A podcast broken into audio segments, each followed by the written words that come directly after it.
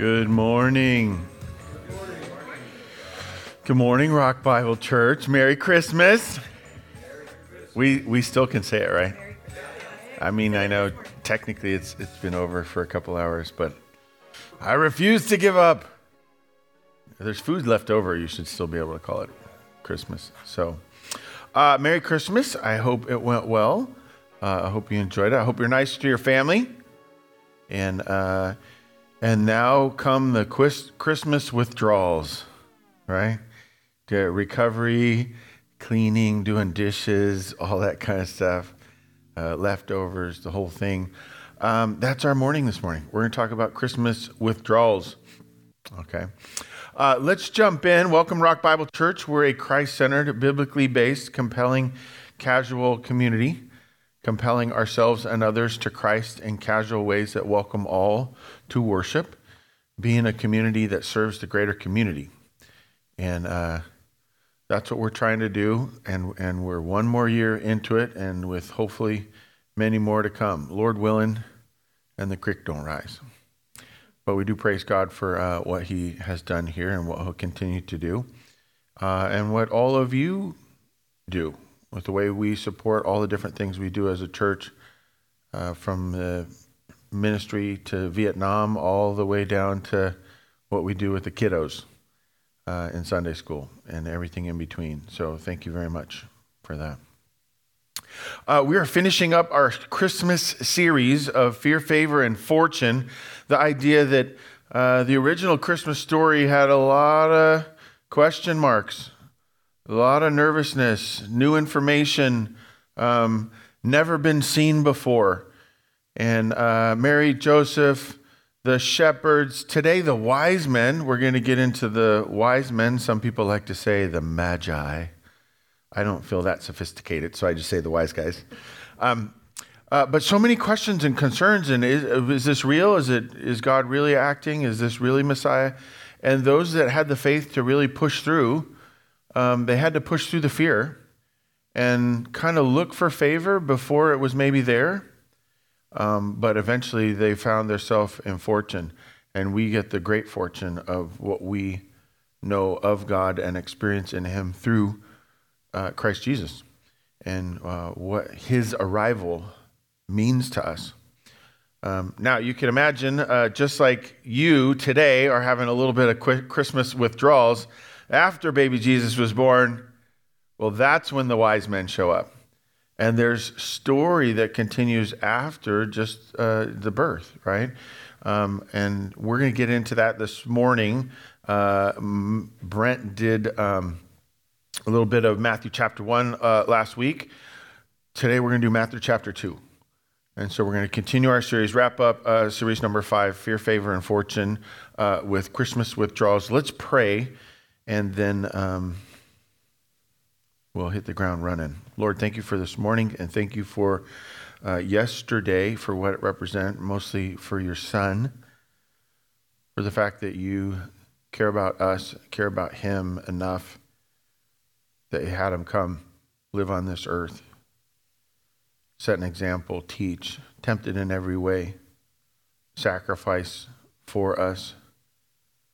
I pray, Lord, that um, we continue to explore who He is, who you are, um, how it all works, Lord. What was your intention? And I pray, Lord, that uh, in some ways we'd be able to look, view, view every day as Christmas when it comes to our spiritual side and our relationship with you. So bless this time, Lord. May we read your word with understanding and application. Uh, May you make it clear the things you want us to know. And so I pray, Lord, all this in your Son, Jesus' name. We pray this. Amen. Amen. All right. Uh, we've been going through mostly Book of Luke, our, our first four or so of these um, of this series. I think there's actually like six or some or something like that. Uh, but uh, we're gonna we jump over to Matthew for a little bit different story. Uh, Luke, we get the shepherds uh, and we get more of the Mary story. Matthew, we get a little bit more of the Joseph story, and it's really not even the Joseph story. It's a little detached. It's more of like a news reading. Um, Luke feels like a little more personal. Uh, this one can feel a little bit more like uh, reporting the story. And some of it's negative. That's why I feel like it's the media or the news. But uh, it's fun. It teaches us some great things. Let's jump in. Matthew chapter 2, verse 1. Now, after Jesus was born in Bethlehem in Judea in the days of Herod the king, behold, wise men from the east came to Jerusalem, saying, Where is he who has been born king of the Jews? For we saw his star when it rose and have come to worship him. So uh, here we have these uh, wise men. We don't see them in Luke, but they see a star. We find this out um, through different passages. It says right there. And they attribute it to something supernatural. They're, they're trying to figure out what is this thing that's drawn our attention. Uh, you know, back in their culture, uh, uh, when nature changed, or if it was any kind of drastic, they attribute it to the supernatural, right? They had gods for all kinds of things. Uh, so this was not uncommon for somebody to just follow a star. Um, you know, when there's a big storm or there was a famine or something like that, they would say, oh, God was angry or God was mad or good rain, you know, oh, God's blessing us. They're coming to look for something. Uh, and they must have known a little bit more than just the nature because what do they say? They say, Who has been born King of the Jews? You know, it's, it's important for us to remember that throughout Jewish culture and history for generations, there was an idea, an expectation of this Messiah that was coming, this deliverer, this Savior, so much that people from other lands knew the story. That's pretty cool. This is how anticipated Jesus was. Um, at least the concept of a Messiah was. Uh, when Herod the king heard this, he was troubled, and all Jerusalem with him.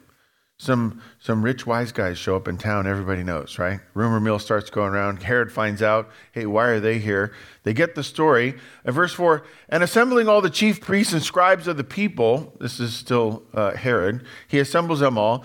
He inquired of them where the Christ was to be born. Well, why would you ask a bunch of people that? Why, how, how could they even know that? Right? You know, for us, we think of it's like it's all uh, chance and it happened in this place and it was just because that's where Joseph was born and so they went back for the census. Actually, there's a lot more to it that's super common sense. He draws them all together because they knew Scripture, they knew prophecy. It didn't, it didn't uh, so much draw all the people together as he brought together who? The chief priests and the, what's that word? Starts with skri and ends with ibs. The scribes. Uh, what's in the name? Scribe. What does a scribe do? They scribe, right? They write stuff. What are they writing? They're copying, they're making copies, and they're studying Old Testament, the law. These asking the experts, hey, do you have any information on some weird prophecy? These guys just showed up in town, they've got a bunch of gifts. You know anything about this? And they said, oh, yeah, that one's easy. Bethlehem. Watch what they say. Uh, where was the Christ to be born? They told him in Bethlehem of Judea. For so it is written, right, scribes, by the prophet, and you, O Bethlehem, in the land of Judah, are by no means least among the rulers of Judah. See, they knew Micah.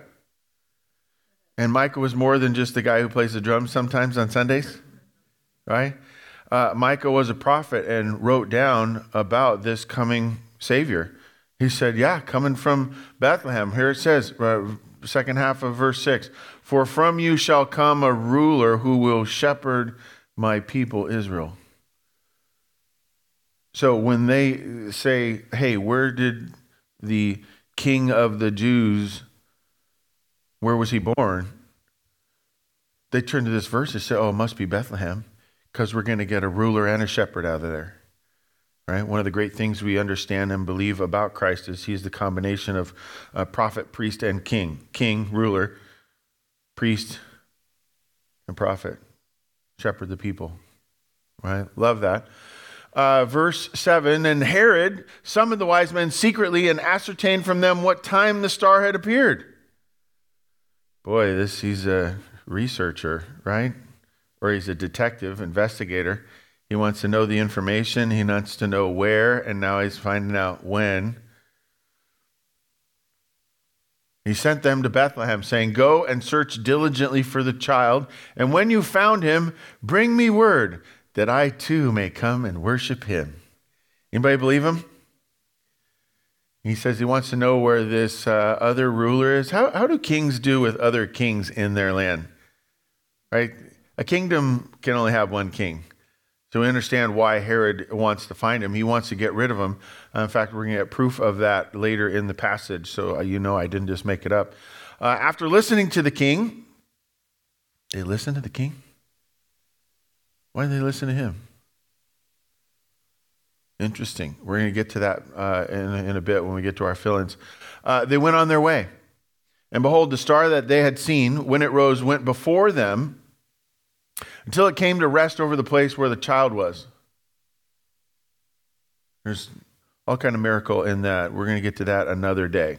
Okay, I know there's more information there, but we're going to work on that another time. Uh, verse 10 When they saw the star, they rejoiced exceedingly with great joy. That, that's a very technical sentence. What, what's it really saying? Like in street language? They are happy. They're excited. They're almost, they're, they're ready to party. And going into the house, they saw the child with Mary, his mother, and they fell down and worshiped him. Everything that they've been told, everything that they'd seen, everything that they heard from probably Herod, because remember, they meet with Herod after he meets with the scribes and the chief priests. It all just happened. They, they just got proof, confirmation. Yes, this got to be real. It's a great, great moment for them. Then, opening their treasures, they offered him gifts gold, frankincense, and myrrh.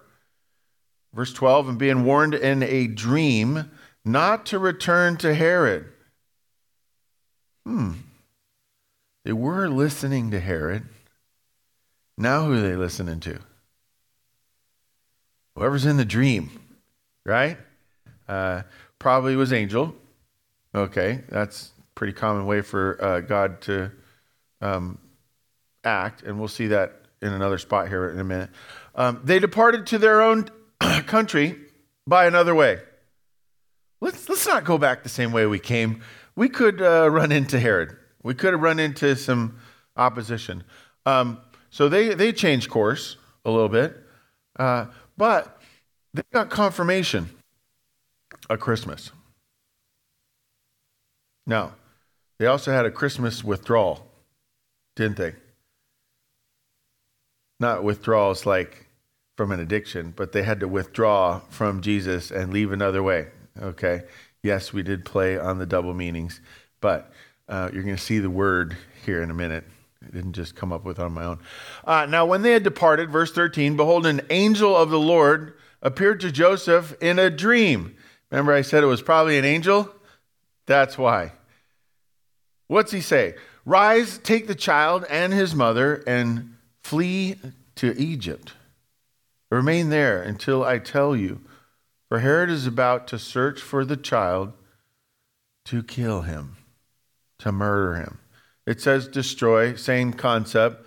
Uh, hey, Joseph, you know this whole plan that you've been believing me on, this whole plan that you couldn't, re- you couldn't fathom how Mary would be pregnant or that we would have to travel or show up and there's no room at the inn. That whole thing, that's all in jeopardy because we have an insecure king, power hungry.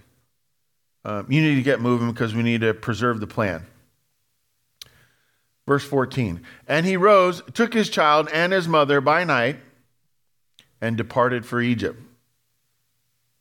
Christmas withdrawal. Right? And remained there until the death of Herod. This was to fulfill what the Lord had spoken by the prophet Out of Egypt I called my son. Love that. Uh, Hosea, I believe it is. Out of Egypt I called my son. Uh, reference to another uh, Old Testament prophet talking about Messiah? Mm, probably not really. Probably what Hosea was talking about at the time was that uh, the Jewish people under Moses did they did they come out of Egypt? I called my son, my people. I called them out of Egypt. Remember the Exodus, second book of the Bible, is the very beginning of the story, right? Right towards the beginning. Hosea is talking about that to prove something else. Here they show, hey, sometimes what you think was just commentary on the past also ends up being prophecy for the future. Boom. Blow your mind. Where God will show up and do something, and it was in print all that time, and then somebody dropped meaning on it. Yes, it meant this for the Exodus out of Egypt during Moses' day, but you know what? It had meaning for future also. Woo! How cool when, when God does double meaning. Yeah? Um, so we get this uh, prophecy, and it says, that, look, this is more proof. You know, as you're coming out of Christmas, one of the questions that we can ask, and one, one of the questions you can ask out of, coming out of a great experience with God is, oh, maybe it was coincidental. I mean, I know at the time it felt real and it was so powerful, but it's been a little while and it's not as intense and it's not as powerful. And maybe it was just coincidence. Maybe life isn't that great. Maybe God's not that involved. And uh, this gives us a great reminder that we have to remember the things that are said over time and the, the uh, combined amount of evidence in God's favor. Uh, because we're going to get a little distance from Christmas and the excitement's going to die down. Somebody's going to take down the decorations. It's going to be a sad day, right? And we, we kind of can lose the intensity. Um, and really, our, our challenge is to not go through Christmas withdrawals. Remember the prophecies. Remember what actually happened. Remember what that means, and that we can have average days, but that does not compromise the existence of God or His intention or our ability to enjoy it. Love that they quote this. Uh, verse 16 Then Herod, when he saw that he had been tricked by the wise men, became furious. He sent and killed all the male children in Bethlehem and in all that region who were two years or under, according to the time that he had ascertained from the wise men. Ouch. Two full birth years of boys dead. Horrible. Now, um, how obvious would a under two year old be at that point if you're in town? Stick out like a sore thumb, right? Uh, good reason to be in Egypt. Really good reason to be in Egypt. God protect them? Absolutely. Absolutely. Even when you think it's over and when you think he's gone, God still has a plan that he's still working. And then was fulfilled what was spoken by the prophet Jeremiah. A voice was heard in Ramah, weeping and loud lamentation. Rachel weeping for her children. Rachel being the mother of uh, uh, uh, Joseph, the favorite, and the descendants of Joseph are the Bethlehem area, right? That's why the Rachel uh, reference. She refused to be comforted because they were no more. Another little prophecy. Why is it that Matthew keeps quoting prophets? We got Micah, Hosea. Now we got Jeremiah. I'm sure he's going to throw in uh, Isaiah just for fun at some point. Why, why all the quotation? You know, Matthew wrote from a very Jewish perspective, and he wanted to make sure that we tied the past to the present and to the future. He says, Yes, this has been talked about for generations, and yes, it's happening right now. And so let's see how God works the future also. That's why we get all these stories about this is where uh, Jesus and Mary and Joseph went after Christmas. You know, Mark and Luke, you don't get the, and John, you don't get the post birth story much. But Matthew wants to show us kind of the bigger picture. That's why I like thinking of him as like a reporter. We're getting a, a news report, the media on what is going on here. Verse 19, but when Herod died, behold, an angel of the Lord, but by the way, um, did, did Herod win? He had a little competition with God. He lost, didn't he? Uh, how did it end? Herod died. I just think that's a little bit funny. You know, uh, we never rejoice in anyone's death but we do rejoice when God wins. All right. And an angel of the Lord appeared in a dream. Here's an angel in a dream again, right? Reference to earlier. Uh, to Joseph in Egypt, saying, uh, Rise, take the child and his mother, and go to the land of Israel. Oh, we're on the run again. For those who sought the child's life are dead. That's how that goes when you compete with God. And he rose and took the child and his mother and went to the land of Israel. Going back. Now, watch this. There's a little bit of weird information here, right? But when he heard, verse 22, that Archelaus was reigning over Judea in the place of his father Herod, oh no. Herod's gone, but the kid's in charge. Uh, which, by the way, that's a theme in Scripture throughout the Old Testament. When you read the Old Testament and you start reading about kings and then their sons, usually the son is bad. Almost always, right? There are very, very few exceptions where the son is good, right? Jesus being one of them. That makes him unique in the story compared to us. Fun little theme. So, uh, Archelaus, uh, probably not a good guy, apparently, according to the commentary and content of what Matthew's writing, says, oh, yeah, this would be obvious to everybody. If the son's in charge, well, this is a problem. He was afraid to go there. Afraid to go where? Back to Bethlehem. Why? He'd have the only under two year old of that age group. And it wouldn't matter what time or how many years later you know, you get you take the kid to school. Wait, where's all the other five year olds? Well, we don't have any five or six year old boys, remember? You'll be the only boy in the class with all the girls. Well, that'll stand out. How easy will it be for Archelaus to find little Yesu? That's his Greek name, by the way, Jesus. Pretty easy to find him. So they don't go back to Bethlehem. Why? Because God knew all this and he was afraid to go there, being warned in a dream, withdrew to the district of Galilee and went to live in a city called Nazareth, so that what was spoken by the prophets might be fulfilled, that he would be called a Nazarene. There we have another quote from the prophets again. And we have a fun little thing that goes on here. Let's get to that in a second. Hey, may the Lord bless the reading of his word the day after Christmas. Amen. Amen. And every day. Um, what, why all the little prophecy things? You know, oh, they proved that he was from Bethlehem because that was was born. Prove that he's from Nazareth, right here. Prove that he came out of Egypt. Why, why, why would Matthew be getting into all these weird little side conflicts and pieces of detailed information?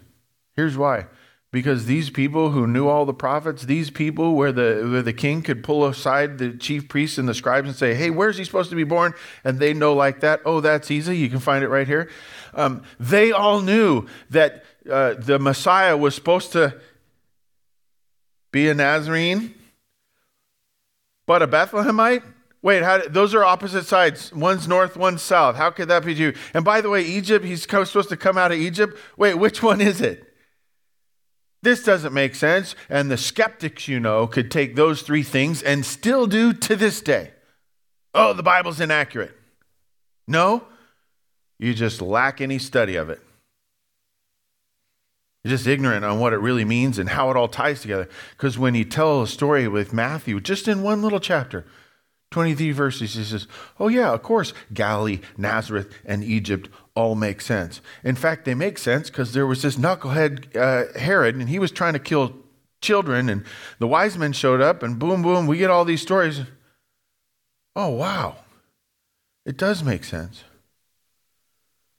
You know, it's very easy for us to come out of Christmas and say, Yeah, I enjoy the experience. And it's also easy for us to nitpick at it.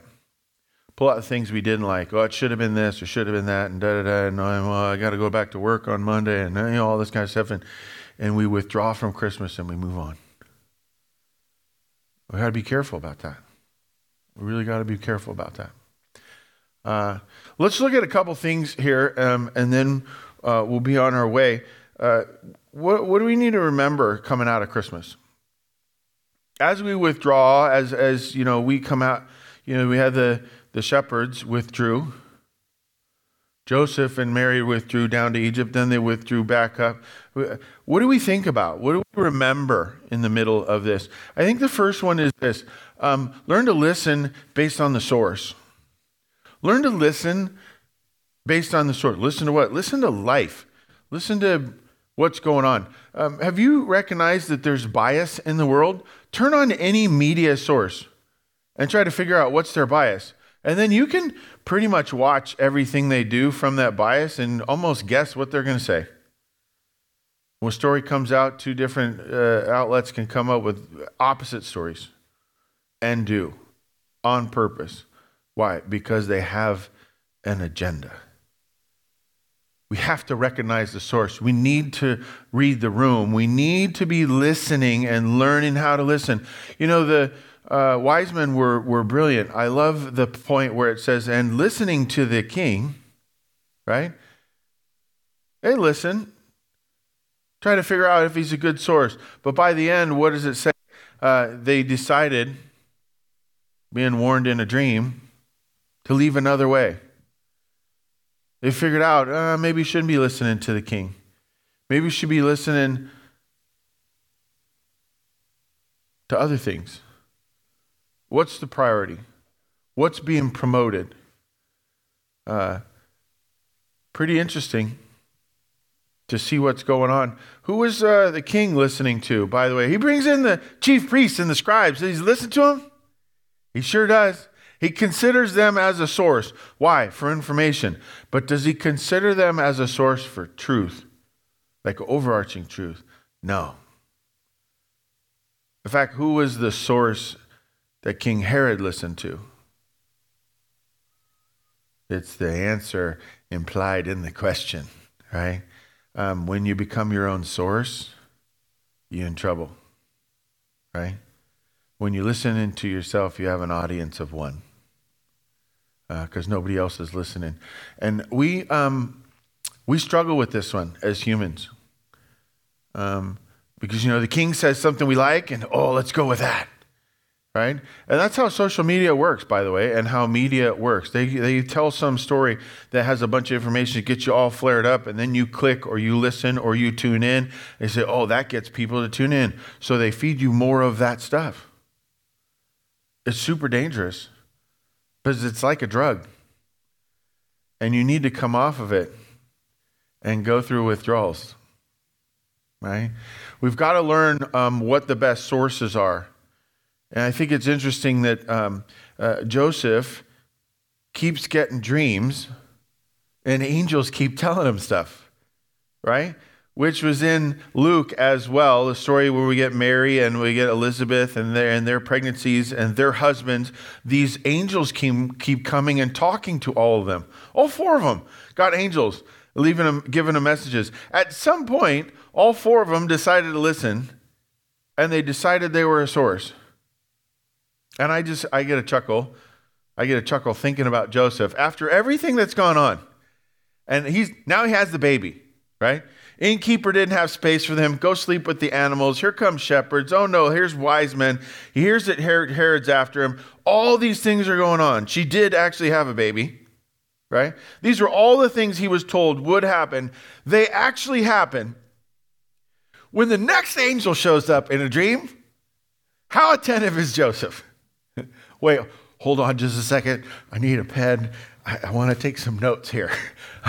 Say it again. Where am I supposed to go? Egypt? Okay. Is there a route I should take? You know, this guy was absolutely paying attention. Listen to every single word.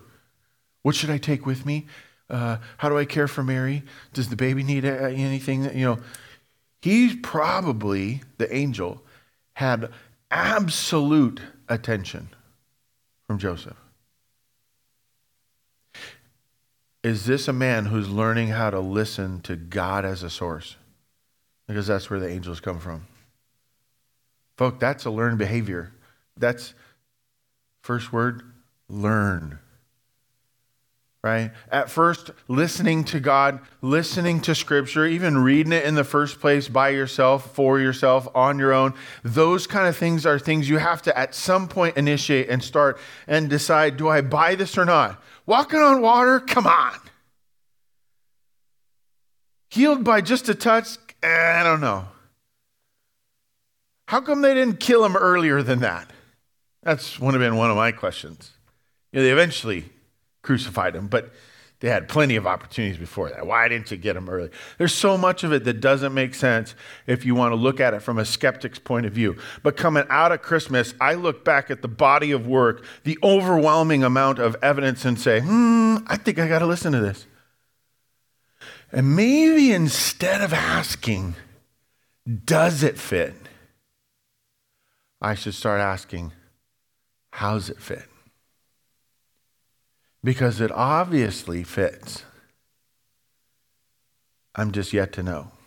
I'm still figuring out. I'm the one that's short. The story is not short of information or evidence or detail. I'm just catching up on my understanding of it. For me, that's glorious, folks. Uh, so that's learn to listen, right? Learn to listen. We get an example of that in verse 13. The second one's um, a little more fun uh, running from something, right?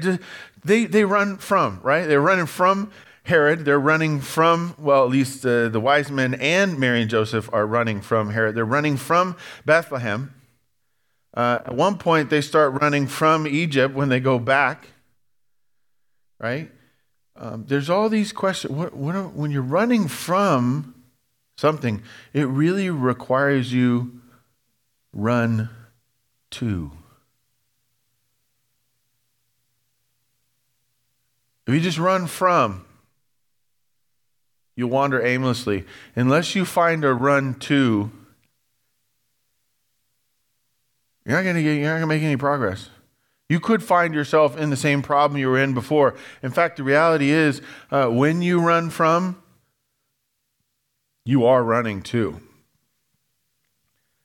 Best if we're clear on what we're running to. Sometimes we think we're just running. It's like, no, you have preferences and tendencies that you're going to run towards when you run from something. When you figure out how, how we do that, what's your pattern, and what, is, what does God want us to run to? Because the ultimate, I mean, we're at church, it's a Sunday, I'm a pastor, and it's a service, and I'm about to ask you, what are you supposed to run to? That's one's easy, right? Run to God. The, the question really should be not, uh, should I, but how do I? How do I run to God? You know, you will not have a Joseph experience. Period. Not going to happen. You're not going to have multiple dreams where angels show up and give you very specific information like that. You're going to have a different experience. But for Joseph, he knew how to run to God. It's when the angel shows up and starts talking, take notes. And then get up, get moving. You know, God might have a different message for you. Uh, stay where you are, stay put. Engage with so and so a little more. Invest a little in this. How about cut that out? Uh, whatever it is, what works for you? Small groups don't work for everybody. Did he say that?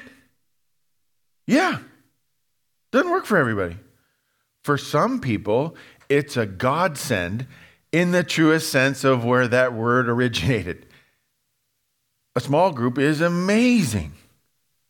For some people, singing, right? I'm not that guy. I don't turn on worship songs and listen while I'm driving. I, for, I mean, every once in a blue moon, right? I look out and say, oh, the moon's blue. I guess I should turn on some worship music while I'm driving and listen to it, and it does something for me. I'm just not that guy. But I can't tell you how many times people have told me I was riding the other day and listening to worship music, and oh man, I started thinking about this. And then I was wondering, and so they They run down this great trail with God of something they're running to. But at some point, we have to decide we're willing to get up and get moving and not just listen, but do something about it. Christmas is wonderful. If you get presents and lights, a little time off work, maybe a bonus in the check, right? Everybody like a bonus in the check. But how horrible if you miss the whole story and do nothing about it. What kills me about Christmas is not point number one, listening and hearing that God's the source and the baby Jesus. And then that's not the part that kills me about Christmas. The part that kills me about Christmas is most people stop there. It's a great story. Let's celebrate it once a year. I'll come to church twice a year Christmas and Easter. Amen. All right? Great. At what point will you start running to it instead of running from it? You know, Herod was running too, wasn't he? He was running from his insecurities and his power struggle and the whole thing. He was running to total dominance and try to eliminate. It brought him to a place of crazy. Killing kids? What? Yeah, that's that's the progression of uh, pursuing your own things. That's where it leads to. Horrible, nasty, sick, twisted. Pick an endeavor that you could chase, and it will eventually lead to something dark and wrong. If it's more important than everything else, if it's more important than God. You know, the reality is we should be running from everything at some point and running to God in all the things that we do and everything that we pursue, regardless of whether it's Christmas or Christmas is over. Every day should be Christmas. Not for the fun and the lights and the celebration and the gifts and all that. No. Every day should be Christmas because we need a Savior. We think of Christmas as this great time where we get all this great stuff. What you get is protection from yourself, which I need. Poster child. Who needs help? Protection from themselves. When they make that poster, my face can be on it, right? Uh, I can get myself in tons of trouble and do. How do I protect myself? I listen to the right sources, and then I run from the things I should run from, and I run to God best I can, right? And then I find verses to justify everything that I do. All right, here we go. Uh, last one. Move toward his plan for fulfillment. I, I don't know if you caught it, but this word showed up a whole bunch of times in the passage. This was to fulfill what was spoken by the prophet, right? Um, why so many times? And yes, we want to understand that Matthew was writing from a historical perspective and wanted to tie the past to the present to give us a vision of the future. I know I covered all that. I just said it twice, so you made sure you got it right. Still speaking trick. Um, but I think there's a deeper thing going on here with this fulfillment idea. And I alluded to it, I kind of joked about it, and I think it's really, really fun. Did God win or did God lose in his little competition with Herod?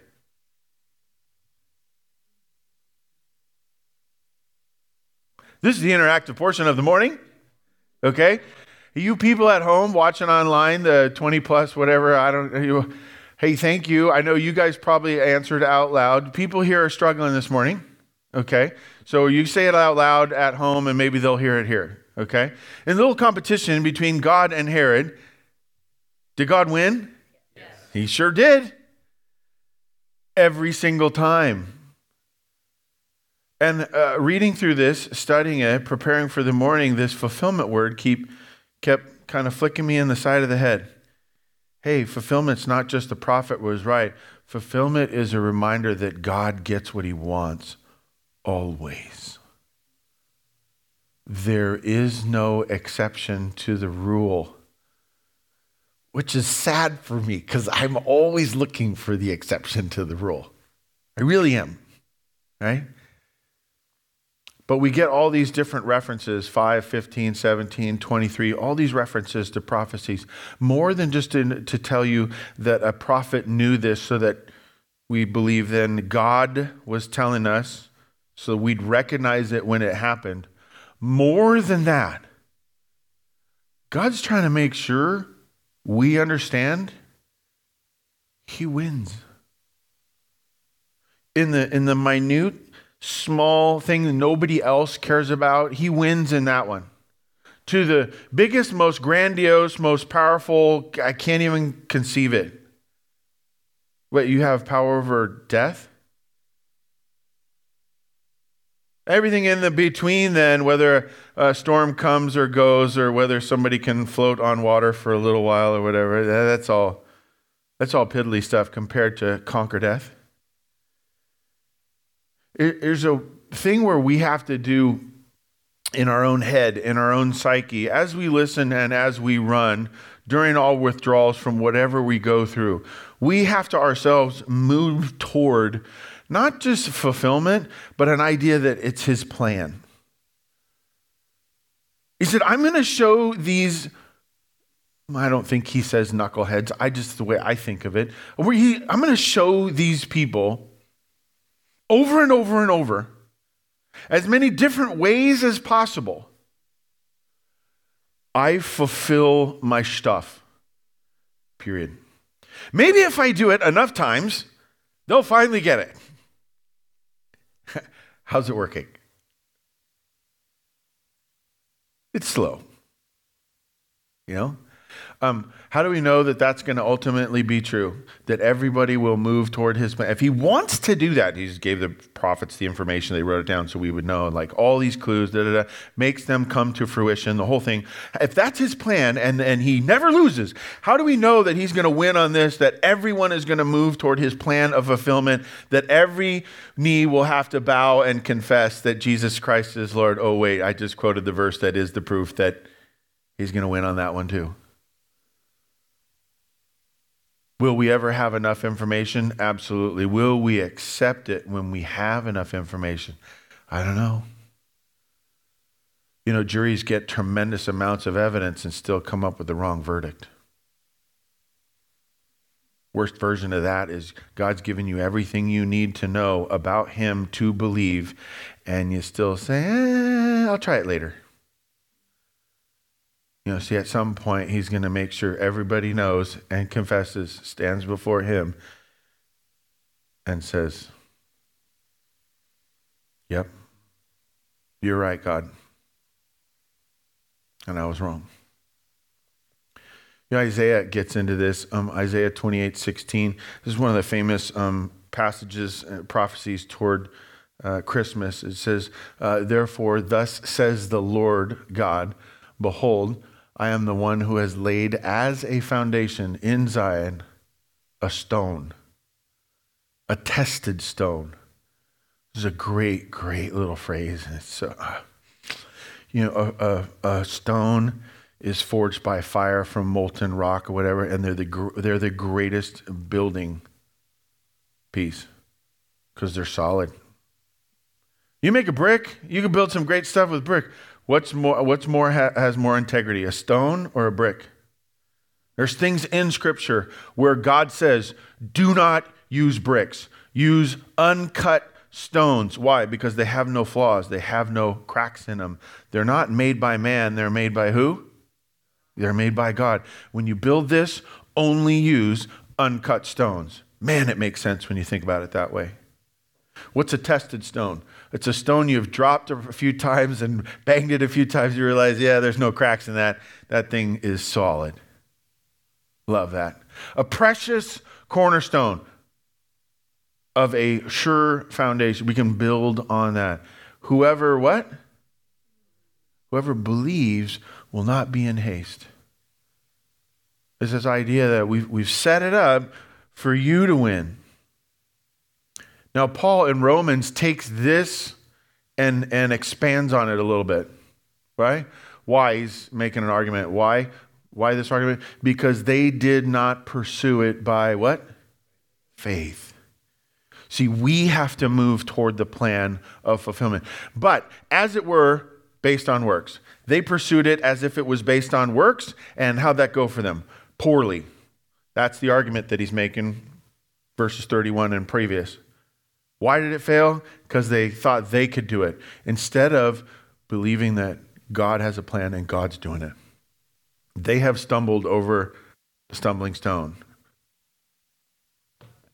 I lose my mic. Here we go. As it behold, I am laying a stone uh, in Zion, a stone of stumbling, a rock of offense, and whoever believes in him will not be put to shame. Great reference. We have to act like it will be fulfilled. You know, there's a way to go through life where you can just kind of do your thing and, you know, take things in as they happen. It's like, oh, I'm a spectator. Oh, oh, that did work. Oh, it didn't work. Um, or there's actively participate. How do I be a, a part of the fulfillment rather than just witness it? If you're a part of it, you witness it as well. But if you're just a witness, you didn't get to participate and you miss out. And you're going to go through Christmas withdrawals. Amen? Uh, what do you need to listen to? What sources do you need to cut out? When do you need to run from? How can you run to Him? Uh, what do you doubt the most that He will fulfill? Try Him on it. Ask Him about it. If can't ask, maybe just tell Him about it. I don't like this one, God.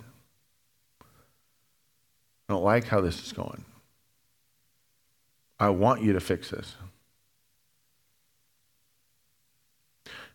It's better to talk to him from your true condition.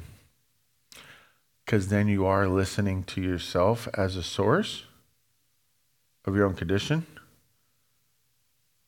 but not treating yourself as the capital T source right? Let's talk to him that way. Father God, thank you for this morning and thank you for uh, this story. Thank you that Christmas does not end with one birth in one town. Uh, thank you that Christmas is about you and your son, your intention, your character. And then in other small ways, we get to benefit. I thank you, Lord, that uh, any of us can come and be baptized like Jim and Chris were after second service Christmas Eve. That we all have a shot at being washed by you. Help us to listen. Help us to run the way you want us to. And then I pray, Lord, you'd allow us to be involved in the fulfillments, making it through. Pray, Lord, that if there's anyone contemplating, questioning, struggling with the things we've talked about today, that they would go directly to you, talk to you about it, pray to you.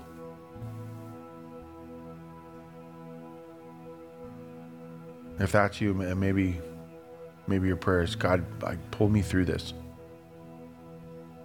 Draw me through this.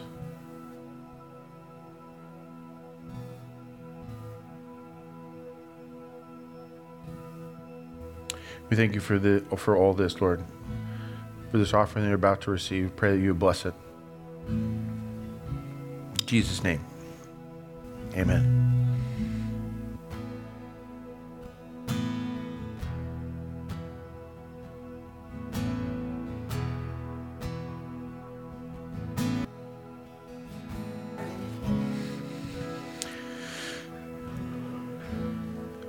May you be open to all that He fulfills.